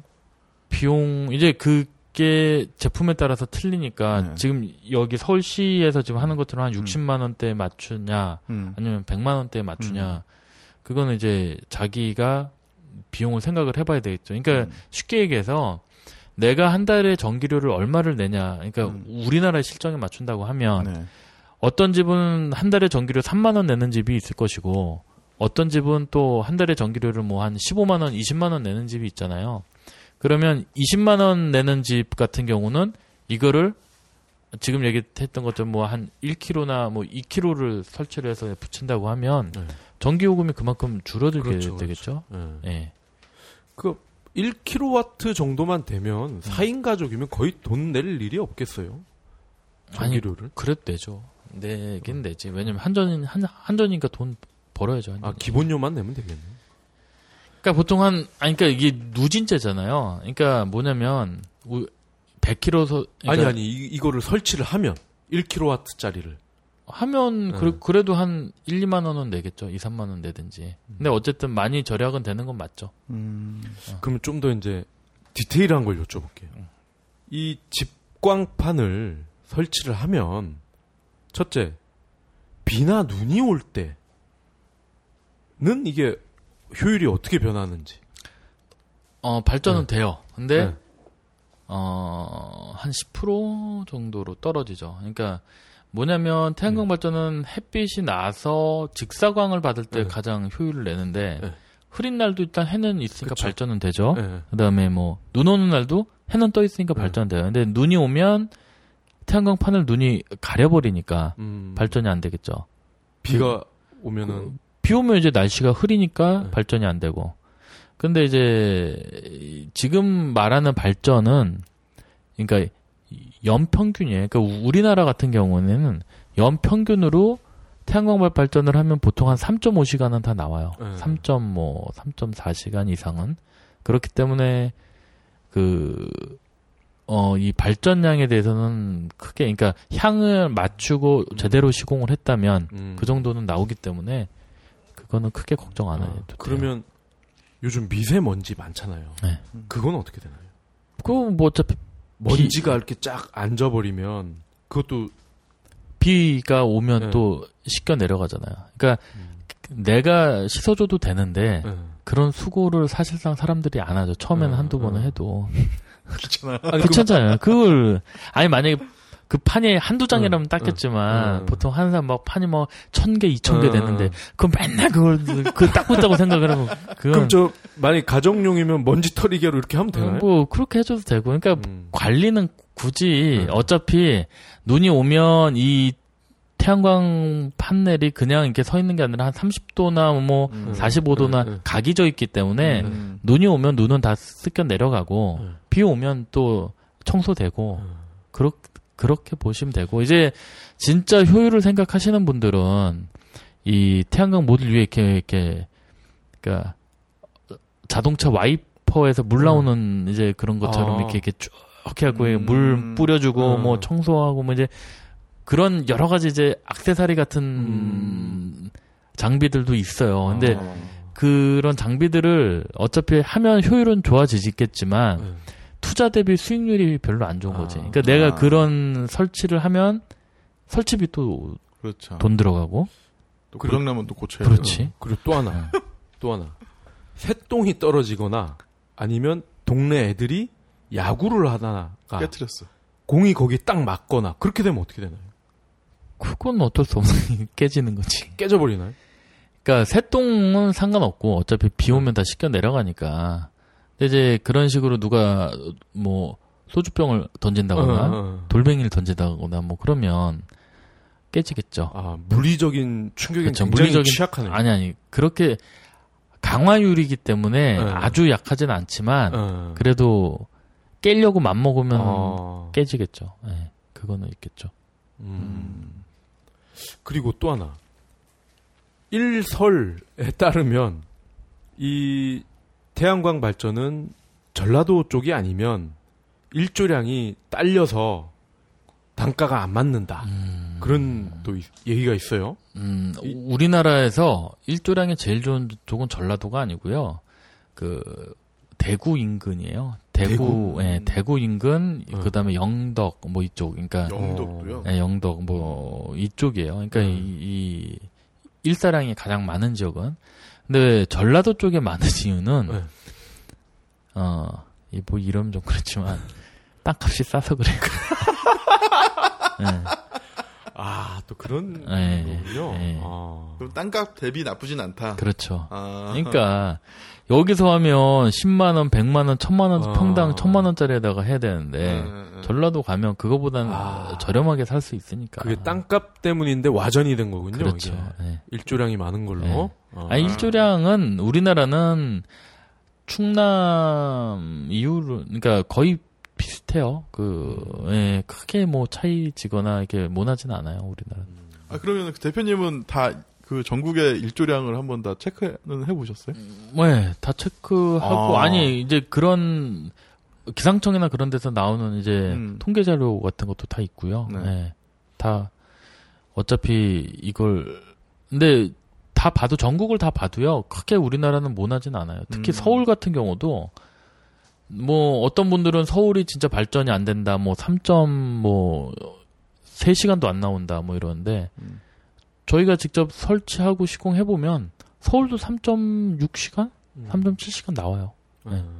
그러니까, 어, 어떤 경우에는 전라도 쪽에 설치한 것보다 서울에 설치한 게 더 좋을 때도 있거든요. 음. 그러니까 그건 이제 복글복이고, 왜냐면, 날씨가 흐리고 맑고 하는 게 이게, 통계적으로 어떻게 맞출 수가 있는 부분은 절대 음, 아니거든요. 음, 음. 네. 그렇게 생각하시면 음, 될 것 같아요. 달빛은 안 되죠? 아니, 늑대, 사일러문! 늑대 인간도 변하게 하는데, 달빛이. 이건 안 되는구나. 아, 근데 너무 징중했어. 한 번씩 웃어줘야 돼. 맞아요, 맞아요. 네. 그러면, 그러니까 유지 보수 비용은 많이 안 든다는 거네요. 그러면 결론은 이제 만약에 그렇게 물리적인 충격에 의해서 망가지면 그건 어쩔 수 없고 네. 근데 이제 그거 말고는 이제 저거는 망가질 수 있겠죠. 이제 전기를 변환해주는 인버터는 네, 네. 전기 장치다 보니까 음. 뭐 수명은 있겠죠. 근데 지금까지 저희가 오 년, 육 년 쓴 것들도 크게 뭐 문제가 없는 걸로 봐서는 음. 어 그것도 뭐 이제 어, 뽑기라고 그러죠. 뽑기. 음. 내가 잘 걸리면 뭐 잘 쓰는 거고 제품이 좀 안 좋게 걸리면 안 좋게 음. 쓰는 건데. 그거 정도 이제 인버터 정도는 뭐 네. 바꿔줄 수 있겠죠. 만약에 문제가 생기면. 음. 네. 그리고 또 하나 여쭤볼 게 어 이 형광등이나 음. 헤어 드라이, 음. 어떤 뭐 토스트 음. 이런 거를 만약에 내가 집광판을 설치해서 거기서 나온 전기를 쓰려면 별도의 어떤 뭐 기구가 또 필요한가요? 파는 목적이 아닌 내가 쓰는 목적이라면? 쓰는 목적이라면 그냥 쓰시면 되죠. 아니 그러니까 전기 이렇게 지금 우리 콘센트 꽂듯이 아니 그냥 콘센트에다가 네. 꽂아서 쓰면 되죠. 그럼 그 콘센트는 어디다 연결을 해요? 그 그냥 콘센트에다 연. 아 개념이 네. 이제 저건데 지금 아까 얘기했듯이 이 지금 베란다에 이거 한 거 있잖아요. 네. 이것도 이걸 해서 여기서 연결해주는 조그만 인버터가 있어요. 네. 이거를 그냥 요 가정 콘센트에다 그냥 꽂는 거예요. 아, 그 네. 우리 왜 캠핑할 때 뭐 이렇게 선 딱 당겨갖고 하는 그런 거예요, 음. 그러면? 그러니까 꽂는 거고 우리는 음. 전기 쓰려면 우리도 똑같이 플러그에서 꽂아서 쓰면 음. 되고. 어. 네. 그럼 이백이십 볼트가 콸콸콸. 네, 그렇게 나오는 거죠. 어. 네. 업이 되는 거죠, 전기. 아. 그럼, 그럼 이거를 파는 목적과 쓰는 목적을 같이 하는 사람들은 이게 그럼 따로 있는 거네요, 그러면? 어, 이걸로 해서는 전기 네. 못 팔아요. 음. 그러니까 이걸로 해서는 전기를 못 팔고요. 네. 그러니까 우리나라에서 전기를 팔려면 아까 우리가 한참 얘기했던 에프아이티나 뭐뭐 네. 뭐 음. 했던 것처럼 발전 사업자가 돼야지만 음. 전기를 팔 수가 있어요. 음. 법적으로. 음. 그거는 이제 어 전기 사업법에 따라서 적법한 절차를 밟아서 허가를 음. 내고 음. 네, 그렇게 해서 하는 거고 가정에서 이렇게 써서 만약에 아 이런 경우 있잖아요. 내가 이번 달에 전기를 안 썼어. 그래서 한전으로 거꾸로 가갖고 한전한테 한 삼백 와트 정도가 그냥 공짜로 갔어 전기가. 음. 그럼 나는 한전을 한전을 벌어준 거잖아요. 음. 근데 그건 그냥 그걸로 끝나는 거예요. 음. 한전 좋은 일 시켜주고. 네. 그러니까 팔 수가 없어요. 전기 사업자가 아. 아니니까. 네, 아니니까. 아 그러면 아. 그 전기 사업자로 이렇게 하면은 네. 어차피 그 사업자 등록증은 이제 과세가 되겠죠. 그렇죠. 그러면 과세율은 얼마나 돼요? 이게 또 업종마다 다 틀리잖아요, 과세율이. 음, 과세율은 똑같아요. 그러니까 부가세 똑같이 내고요. 예, 네, 그다음에 그거에 대해서 이제 또 법인이면 법인세 낼 거고 음. 개인이면 종합소득세를 음, 내겠죠. 음. 그건 이제 세무서에서 정해진 과세 뭐 부가율에 따라서 또 낼 거니까 그건 똑같이 사업자로 보시면 돼요. 음. 어. 음. 그리고 또 간단하게 여쭤볼게. 아까 그 강화유리 음. 말씀하셨는데 우박이 떨어지면 어떻게 되나요? 지, 지금까지는 괜찮더라고요. 그러니까 아, 그래요? 어느 정도 충격에는 견뎌요. 어... 어느 정도 충격에는. 야구공만한 어... 우박이 떨어지면 작살이 나겠지. 그러면 작살이 나겠지. 근데 뭐 조그만 거 뭐 이런 거는 뭐. 뭐 태풍이나 강풍. 이제 그거는 네. 이제 그 태양광 판을 잡아주고 있는 구조물이 네. 지지물이 얼마 하중을 견딜 수 있는 정도로 음. 이게 설계가 됐느냐에 따라서 음. 그거는 이제 정해지는 부분이고 뭐 보통 기본적으로 삼십오 미터 퍼 세컨드 이상은 음. 예, 할 수 있도록 되니까. 그럼 그 직광판 자체는 온도가 어떻게 되나요? 표면 온도가? 어 많이 올라갈 때는 한 팔십 도까지 올라가죠. 음. 어 그러면 사람이 장난으로 올라가고 그러면 이제 화상을 입겠네요? 아주 뜨거울 땐 그럴 수 있죠. 그러니까 음. 직광판이 어, 아, 여름에 태양광 발전이 잘 될 거라고 생각하는데 안 그래요. 그러니까 태양광 발전은 봄하고 봄하고 가을에 잘 돼요. 어, 그래요? 네. 그리고 여름에는 태양광 모듈 온도가 일정 온도가 이상이 올라가 버리면 오히려 발전 효율이 아... 떨어져 버려요. 아, 열 때문에. 열 때문에. 그 온도 때문에. 그래서 그 진짜 효율을 중시하시는 분들은 태양광판 밑에 막 쿨링 막 그런 아, 거 막 아, 해주고 막 그래요. 아, 네. 냉각수로 네. 열시키게. 온도 떨어지라고. 그렇다고 그늘을 칠 수는 없으니까. 그렇죠. 네. 음. 그런 기능성 뭐 이런 장비들도 많이 나와 있어요. 음. 음. 아, 그러면 이제 뭐 좀 재미가 가미된 질문을 드렸었고 다시 좀 진지한 걸로. 네. 제가 아까 지금 서초구 자료를 보여드렸는데 요즘 또 쏠쏠하게 오는 게 해줌이라는 음. 오픈 마켓이 또 있어요. 태양광 주택을 대상으로 하는 오픈 마켓이 있어요. 그게 이제 기자분들한테는 네. 오픈 마켓이라고 해서 이제 언론은 또 그렇게 나가고 저희 같은 시공업체한테는 시공업체 모집합니다. 그래서 저희한테도 메일을 보내요. 어.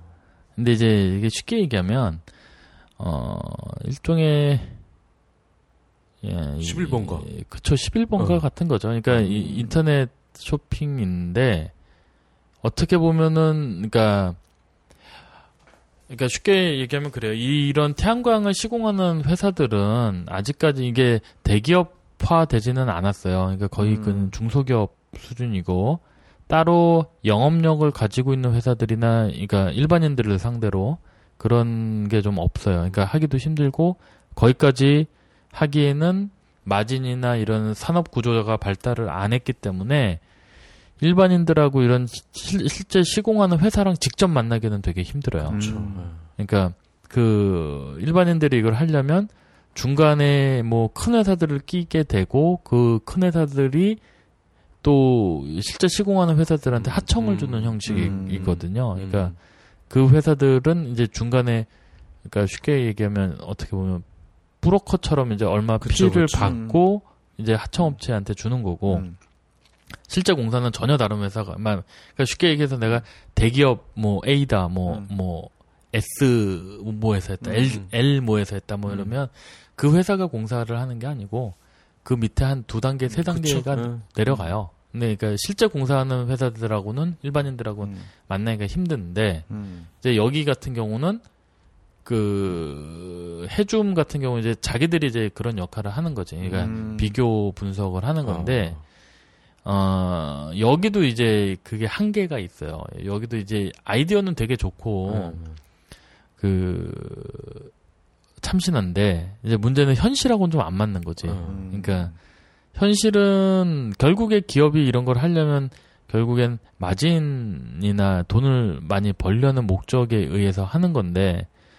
어, 이렇게 가격이 오픈돼 버린다. 아니면 뭐, 그러니까 가격 경쟁으로 지금 이걸 붙여서 이게 홈페이지 음. 들어가 보면 뭐 얼마, 얼마, 얼마, 음. 얼마인데 제품들이나 뭐 거기 나와 있는 뭐 태양광 모듈이나 제품들을 보면 그렇게 좋은 제품들은 음. 아니에요. 음. 예. 음. 결국은 인터넷 최저가로 가서 그런 식이 되는 거죠. 아. 그리고 결국에는 뭐냐면 그 회사들의 영업을 해줌이라는 데가 이제 해주는 거죠. 음. 그 대신에. 그러니까 단순히 그러니까, 그러니까 그런 차별점은 있죠. 그러니까 우리가 해줌이 어느 회사 우리가 얼마에 계약을 해서 얼마를 해주는 게 아니라 이렇게 그냥 연결을 시켜주는 거고 음. 이런 그러니까 여러 회사들을 셀렉트를 할 수 있게 해준다는 건 굉장히 장점인데 음, 음. 이제 문제는 거기서 이제 해, 해줌도 얼마간에 영업 마진이나 그렇죠. 피는 먹어 가겠죠. 네. 근데 그 마진이 굉장히 작다는 거죠. 왜냐하면 가격이 태양광 가격은 거의 오픈돼 있기 때문에 그치. 이분들이 여기서 시공해서 가져갈 수 있는 금액들이라는 게 보통 마진 기업 마진이 뭐 그러니까 쉽게 얘기하면 그거에 한 십억짜리 공사했는데 네. 십 퍼센트 마진 보는 거하고 음. 지금 여기 나와 있는 거 뭐 오백만 원, 음. 뭐 육백만 원, 오백구십만 원, 육십만 원. 거기서 십 퍼센트 마진, 십오 퍼센트 마진 받자 한 뭐 음. 육십만 원 뭔데 음. 그거는 보통 하루 일당 두 명 하루 일당밖에 안 되는 마진이에요. 음. 근데 그걸로 에이에스 뭐 삼 년, 오 년 해줘야 되고 뭐 해줘야 되고 그런 식으로 따져본다고 하면은 안 맞겠죠. 음. 그러니까 여기도 여기 나름대로 제가 볼 때는 굉장한 그런 건 있는 것 같아요. 네. 그러니까 가격이 그런 게 뭐예요? 그러니까 쉽게 얘기하면 어 벤츠 뭐 그런 얘기 해도 되나? 그러니까 응. 벤츠나 비엠더블유 타는 사람하고 응, 응, 응. 티코 타는 사람하고 근데 이게 똑같은 차예요. 응, 응. 근데 틀리잖아요. 음. 그러니까 그런 개념으로 가니까 음. 서비스를 잘 받고 좋은 제품 쓰고 좋은 효율 내려면 음. 비싸게 투자하는 게 맞는 거고 음. 음. 지금 이렇게 싸게 싸게 싸게 가는 거면 고장 날 수도 있고 음. 네, 문제 생길 수도 있고 음. 에이에스 못 받을 수도 음. 있고 음. 그런 개념으로 가면 아 된다. 그럼 태양광도 옵션질이 가능한가요? 어떤 옵션질? 벤츠 아우디처럼? 옵션질이 태양광에 에어컨 막 달려있어가지고 냉각기 아니 걔들 맨날 하는 얘기 그거잖아. 왜 미국보다 이렇게 비싸게 쳐봤냐 그러면 어. 한국은 풀 옵션입니다 그러잖아. 내가 언제 풀 옵션 해달라고 했어? 근데 걔들은 그 명목으로 차를 막 천만 원, 이천만 원씩 음. 비싸게 받는 거예요. 이것도 뭐 그렇게 주문한다고 하면 할 수 있겠죠. 근데 이제 문제는 태양광 같은 경우는 인풋 아웃풋이 정확하잖아요. 그리고 음. 내가 얼마 투자해서 얼마 내가 전기 절약하고 하는 게 음. 투자하기 음. 때문에 결국에는 최저로 설치를 하고 운용을 해야지만 내가 최대의 수익을 뽑을 수가 있는데 음. 그 최저라는 개념이 그러니까 에이에스나 뭐나 다 포기한 고 음. 단순하게 하다가 한 삼 년 오 년 쓰다가 망가지면 만약에 망가질 수도 있는 거예요. 그럼 망가지면 그걸로 뭐 해서 추가적인 비용을 내가 내고 할 것이냐 음. 아니면 그래도 제대로 된 제품을 좀 써서 문제가 생기더라도 음. 그 워런티를 받을 것이냐 음. 음. 그거는 이제 소비자의 몫이겠죠. 음. 근데 뭐 어느 산업이나 인터넷 최저가 이 치킨런 게임인 것 같아요. 음, 맞아요. 네. 네. 그리고 상식적인 선에서 합리적인 가격이라고 네. 한다면 뭐 서로 좋지 않을까라는 생각이 들어요. 그리고 이, 이 한때 그 테마주 음. 중에 하나였잖아요. 아. 태양광이. 그렇죠. 태양처럼 뭐 떠오르는 테마주였죠. 한화도 있고 엘지도 있고 음. 뭐 삼성도 이, 있는데 굉장히 뜨거웠어요, 그죠? 네. 그러다 쫙 거품 빠지고 음. 요즘은 어떤가요? 좀 일단 삼성은 태양광 시장에서 완전히 철수했고요. 네. 네, 그 이재용 상무가 이제 저희 되면서 그러니까 삼성이 태양광에서 무서웠던 이유는 뭐냐면 지금 수원이나 기흥에 있는 삼성전자 공장이 지금 반도체 만드는 공장을 그 설비 한두 개만 추가하면 음. 태양광 모듈을 만들 수 있는 공장으로 다 바꿔버릴 수가 있어요. 어. 그러니까 이제 그게 이제 중국이나 다른 업체들에서 굉장히 무서워했던 음. 것들 중에 하나죠. 음. 이미 기반 시설이 있기 때문에 음. 그 시설을 좀만 바꾸면 할 수 있는데 음. 이 이천 년대 후반의 세계적인 흐름이나 이런 거 봤을 때 투자하기가 이렇게 좋은 여건은 아니었거든요. 그러니까 삼성은 과감하게 포기를 했죠. 음. 삼성 포기했고 엘지는 지금 하고 있고 음. 공장. 그러니까 어, 엘지는 하고 있고 하나는 이제 중국의 솔라원 인수해서 어, 하고 있는데 음, 메이드 인 코리아는 아니죠. 메이드 인 차이나인데 이제 하나가 음. 하고 있고 그 외에 이제 현대도 조금 하고 있고 현대중공업에서 음. 좀 하고 있고 대기업군에서 보면 그렇게 돼 있고 나머지는 이제 이제 중소기업들 뭐 한 다섯 개 여섯 개 정도 지금 남아 있고 근데 지금 세계적인 흐름으로 봐서는 이제 한번 위기는 이제 갔고요. 뭐 웅진이나 뭐나 많이 엎어지고 네. 뭐 저기 했는데 음. 이제는 다시 이제 수익들이 다 좋아지고 있어요. 그다음에 네. 수요 공급이 어느 정도 맞아가고 있고 그다음에 공급이 옛날에는 공급이 초과가 돼서 이제 회사들이 문제가 됐는데 이제는 음. 수요가 어느 정도 뒷받침을 해주는 상태라고 시장은 보고 있는 것 같아요. 그래서 음. 앞으로는 어, 우리나라 기업들도 괜찮지 않을까 태양광 쪽에서는. 음. 네. 그러면 그 테마주 자체는 여전히 그러면 낮은 거죠 지금 가격은 음. 예전에 비해서. 오시아이나 그런 데 보세요. 많이 빠졌잖아요. 어. 근데 다시 지금 올라가고는 있지만, 그러니까 어, 어 이게, 이게 국제적으로 얼마나 이제 많이 저희가 되느냐에 따라서 좀 바뀔 수는 있어도 이쪽 산업은 그렇게 죽거나 그러진 않을 거라는 음. 거죠. 이게 테마주가 딜레마가 그거예요. 태양광도 그렇고 줄기세포도 그렇고 누구나 이게 뜰 거라는 건 아는데 음. 언제 뜰 건지를 모르는 그쵸. 거야. 그렇죠. 그 태양은 우리나라는 딱 저거예요. 정부가 어느 정책을 하나 딱 발표하면 음. 뜹니다. 음. 사대강 이후로 훅. 네, 아니 뭐, 뭐 하나 뜨면 발표합니다. 다시 좋아지고 있으면 음. 이재용 아저씨가 다시 또 들어올 수도 들어올 있겠네요. 들어올 수도 있죠. 음. 아니 삼성은 그 많은 설비가 음. 최적화돼 있어요. 그러니까 음. 조금만 수정하거나 변경하면 네. 바로 태양. 근데 이제 이 그게 이제 좀 힘든 것들 중에 하나는 이미 태양광 모듈 패널, 그러니까 태양광 산업이 모두 자본 집약이 돼서 이미 캐파 싸움으로 됐으니까 그러니까 음, 삼성전자가 어. 반도체가 최강일 수 있는 이유는 그만큼 캐파를 생산을 하기 때문에 음. 되는 건데 지금 이미 태양광에서 그 많은 모듈, 그러니까 엄청난 몇 기가와트로 생산하는 음, 음, 회사들이 이미 중국 회사들이 세계 탑십 안에 여섯 개인가 일곱 개인가가 음. 들어가 있고 그렇기 때문에 지금 이제 시작하면은 삼성은 늦었죠. 음. 네, 이미. 이미 다 나눠져 있어요. 음. 이미. 음. 아, 그래서 그 점점 좋아지고 있다고 해서 제가 한화를 음. 좀 음. 찾아봤어요. 여기를 보니까 어 글로벌 통틀어서 태양광 분야 수직 계열화를 이룬 음. 몇 안 되는 곳이더라고요. 보니까 뭐 아까 솔라원 얘기 나왔었고 지금 뭐 큐셀, 음. 케미칼 어? 뭐 이런 데서 뭐 웨이퍼 만들고 셀 만들고 모듈까지 다 만들 실리콘까지 그래서 발표한 걸 보니까 내년에 천억 영업이익이 예상된대요. 그럴 수 있죠. 어. 그러면 이제 하나 주식 사도 되나요? 글쎄요. 그 아직 그러니까 세계적으로 팔리는 거에 비하면 음. 사도 되는데 음. 국내 시장만 음. 본다고 하면은 아니, 근데 뭐, 글로벌 영업을 그러니까 하는 글로벌 것 같은데. 글로벌 영업하면 하나 네. 하면 좋죠. 아, 그럼 사도 되겠네?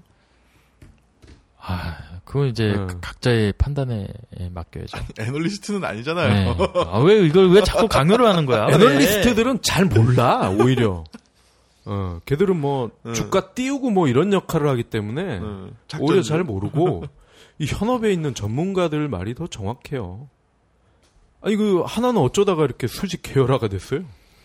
이제 저거죠. 김승현 아저씨 지금 깜빵 힘들 힘들게 지금. 응. 근데 이제 그걸 잘하니까 하나가 차세대 동력을 찾다가 이제 태양광을 응. 한 거고 우리나라 모든 기업에서 태양광에 대해서 부정적인 응. 노를 했는데 하나는 투자를 했고 응. 그 와중에 전 세계 이제 뭐 독일의 큐셀이나 중국의 솔라원이나 적정한 시기에 엎어졌고 응. 하나는 또 그걸 싼지 비싼지 모르겠지만 하여튼 음, 인수를 음, 했고 음, 음. 그런 과정들이 이제 집중을 한 것 같아요. 그래서 그런 것들 중에서 이제 하나 하다 보니까 음. 웨이퍼도 해야 돼, 뭐 셀도 해야 돼, 음. 조립도 해야 돼. 그러니까 하나씩 이제 다, 다 만들어진 거죠. 음. 그러니까 하나 같은 경우는 만약에 이대로 돼서 시장이 살아난다고 하면 음. 엄청난 시너지 지금까지 그 뭐야 하나 화학이나 뭐 이렇게 돼서 회사가 커왔던 거와 더불어서, 음. 그러니까 삼성이 이건희가 들어와서 삼성전자가 만들어졌던 것처럼 음. 지금 하나가 만약에 그렇게 터질 수도 있겠죠? 아, 여기서 이제 또 개인 음모설을 하나 또 제기를 하면 요즘 그 하나에서 제일 잘 나간 놈이 이태양이거든? 얘가 지금 일선발이라고 하나에. 하필 이름이 태양이네? 음.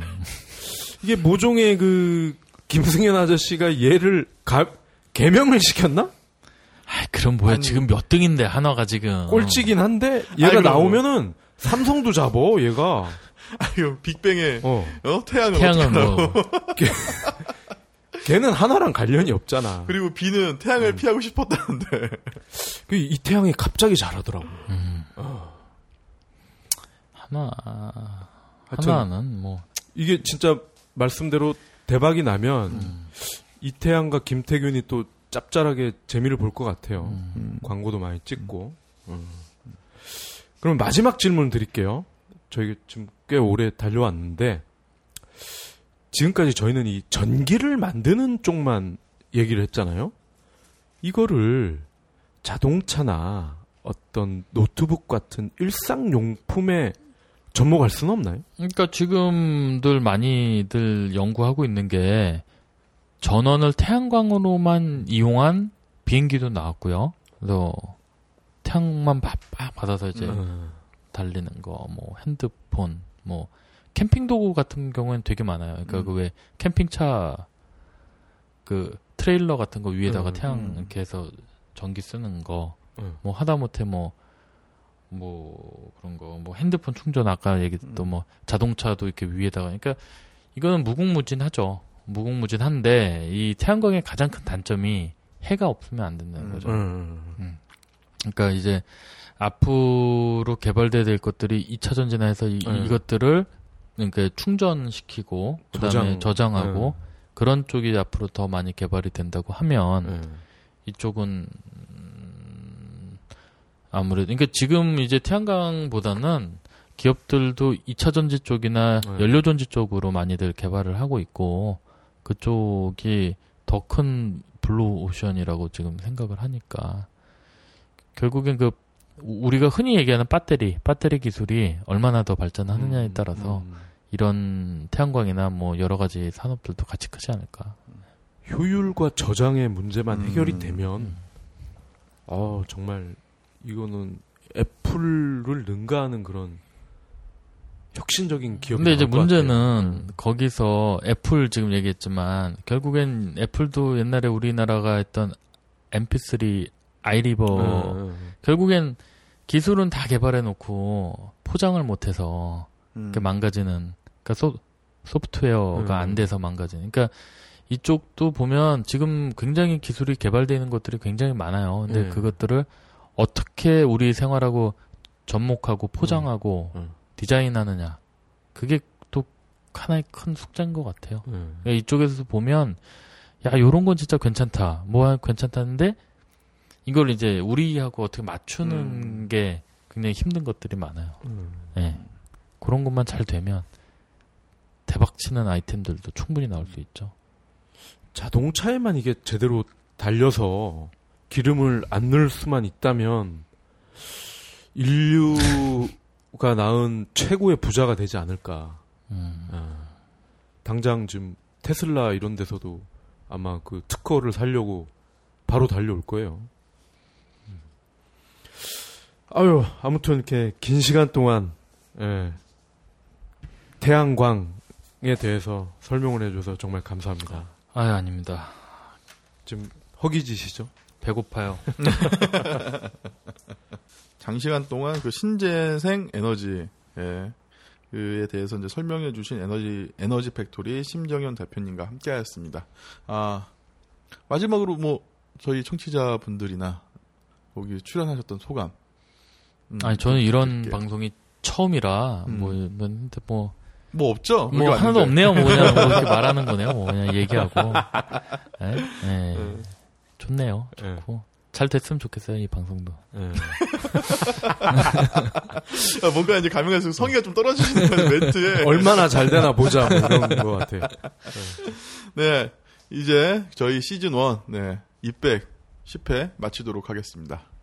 뭐 마지막으로 한마디 네, 시즌 이에서 네. 다시 또 더 쌈박한 아이템으로 찾아뵙도록 하겠습니다. 네 그렇다고 합니다. 예 고생하셨습니다. 예, 고생하셨습니다. 네. 감사합니다.